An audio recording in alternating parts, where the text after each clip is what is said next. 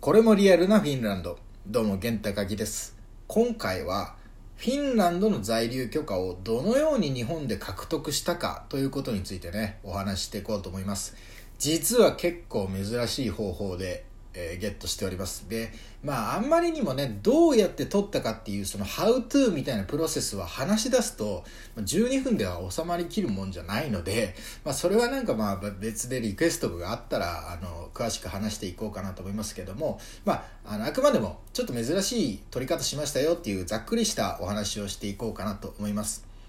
まず普通に、まあ、ビザとか在留許可っていうものは、どうやって取るかって話ですけど、まあ、有名なところでいくとまずまあ仕事をゲットすれば一番話が早いですよね、まあ、話が早いというかまあよくあることです。よくあるのかはどうかわかんないすごい大変なことだと思うけど、まあ、とにかく、まあ、フィンランドだったらフィンランドの会社に採用されてじゃあ働きに来てくださいっていうことであれば、まあ、会社がビザを申請して、えーまあ、向こうに住むことができる。であとは留学ですよね。学生留学のビザ。大学に交換留学で行くとか、えーそういうところであの期間限定の在留許可を学生として得る。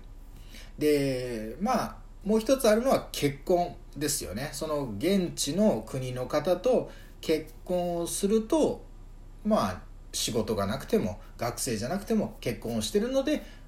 まあ国際結婚した人に対してのビザをもらうことができるっていうところですよね。実は自分はこの3つのどれでもないんですよね。あの仕事もないです。フィンランドに仕事もないですね。で大学とかそういう語学学校とかそういうところに留学に行くというわけでもないんですね。で結婚もしてないんですよ。だけど、えーまあ、ちょっとコロナでずれてしまいましたけど実際の在留許可の期間はあ6月末ぐらいからですね。今年の2020年の6月下旬から1年間の在留許可をゲットしています。だから、えー仕事がなくても学校に行ってなくても結婚してなくても1年間は滞在することができる。何それって話ですよね。それを日本でゲットしたんですけどまあちょっとあの釣りみたいな言い方をしてしまいましたがあの結婚はしてないんですけれども恋人はフィンランド人なんですよね。なので自分が取ったやり方っていうのは日本でフィンランドにパートナーフィンランド人とのパートナーがパートナー関係がありますと、まあ、交際関係がありますと。いうところでなのでフィンランドに滞在させてくださいっていう申請ができるんですね。でこれがあのすごくマイナーなやり方なんですよ。だから日本からフィンランドに、まあ、国際結婚とかで移住されてる方たちもこの手段ってほとんどの方が取ってないんですよね、まあ、もう現地にまずもう観光ビザで入国をしてから先に現地で結婚をしてその後結婚したのでビザをくださいという申請。まあ結婚でビザ待ちの状態なのでさらにビザがない間も在留許可をくださいとこう向こうに行ってからことが進むっていうのが大半なんですけれども自分はですね、えーまあ、恋人にちょっとその移民局に電話してもらったこともありですねこの激レアなやり方でですね結果在留許可をゲットすることができたんですね。だから入国とかいろいろ向こう行ってからも多少スムーズに、え進められるんじゃないかなと思います思っています。でまあそうですねパートナービザと一口に言ってもこれも皆さん気になることがいっぱいあると思うんです。まずどうやって取ったのかとかどんなもんなのかとかいろいろあるんですけれどもうんまあ全部説明するとね時間がありませんからいくらかかったのかとかねいろいろ気になるところもあると思うんですけどまあパートナービザをまずなんでパートナービザを取ったかっていうことを話しましょうか。別にその多くの人は向こうに行ってから結婚してえビザの申請をしてるんですけれども正直ですねそれを向こうでやってしまうとビザを待ってる間とか在留許可を待ってる間っていうのは仕事もできなければフィンランドの移民に対するサービスである例えば語学学校にすごい低価格の語学学校ほぼ無料、まあ、無料かもしれないです。もうに通うこともできないっていうその空白の時間ができてしまうんですね。しかも向こうに行ってるってことは日本での仕事を辞めて行ってるってことなのでまあフリーランスでネットを介してまあどこでも働けるみたいなことをやってる人でない限りは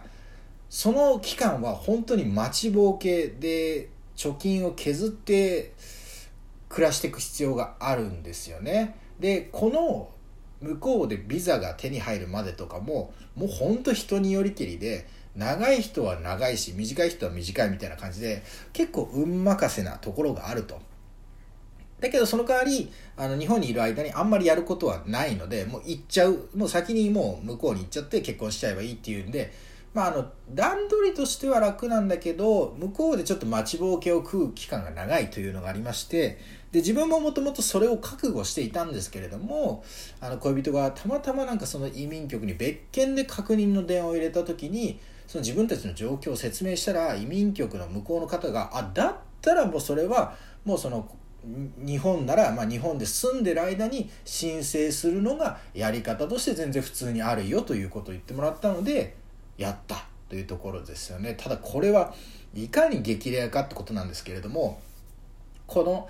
移民局への申請っていうのはあのまあ、フィンランドの場合は日本の在日フィンランド大使館を通してやるんですね。書類を在日フィンランド大使館に出して大使館がフィンランドの移民局に、まあ、転送するというかねあの引き継ぎをするという形なんですけども実際大使館に予約をして行った時ももう大使館の担当者はちょっとハテナみたいな。え結婚するんだったら別にフィンランド行ってからやればいいんじゃないのみたいな。ことを言われ何回も聞かれましたしまずそもそもそのやり方だとあのうまくいかない可能性もあるよとか1年間待たされる可能性もあるよとかいろいろ言われましたしで過去にこういうのをやったことある人はもう一組しか見たことないと。一組しか見たことないしその人たちも1年近くかかったとかいろいろ言われたんですけれども2ヶ月で承認されましたね、まあ、これ奇跡的だと思うんですけども大体その移民局のホームページにもこのやり方は最低3ヶ月かかります。で遅いと8ヶ月かかりますって書いてあったんでかなりあの運が良かったっていうのはあると思うんですよね。まあもちろん書類もね結構一生懸命作ったんで、まあ、それも運が良かったのかなということもありますけれどもまあなのでまあ、大使館の人もびっくりしたんじゃないですかね。まあ、もちろん大使館の人っていうのはその引き継ぎ作業をしてるだけの人たちなので実際移民にその在留許可をどういう人に出すとかそういう仕組みに関してはまあそんなに詳しくないっていうのが実情だと思いますしあとまあ変な期待を持たせるのはねいけないのでやっぱりそのもしかしたらあの来ないかもしれないんでそれに対策をしてくださいねという保険をね貼らせるために言ってるってのもあるかもしれませんけども、まあ、とにかくそれぐらい、えー、珍しいまずやり方をしたと。で何のためにやったかというと移住後に待ちぼうけを食わないように。まあもちろんその移住した後も結婚して国際結婚のこうビザ結婚ビザを申請してっていうのはあんまやり取りとしては変わらないんですけどただその在留許可を持ってるとかあ社会番号を持ってるっていうのでまあ全体的にスムーズにいくんじゃないかなというですね予想でございますね。で、えー、まあそういう目的は何どなんで事前に取ったかっていうのはそういう理由で、えー、まあどうやっていろんな人に言われてたかって話もしましたけれどもまああとまあ残りの時間ももうちょっとあるんで話すとしたら、えー、その作るにあたってその申請の書類を作るにあたっていわゆるパートナービザだからこんなことわざわざやったなみたいなちょっと特別なことがあるんですね。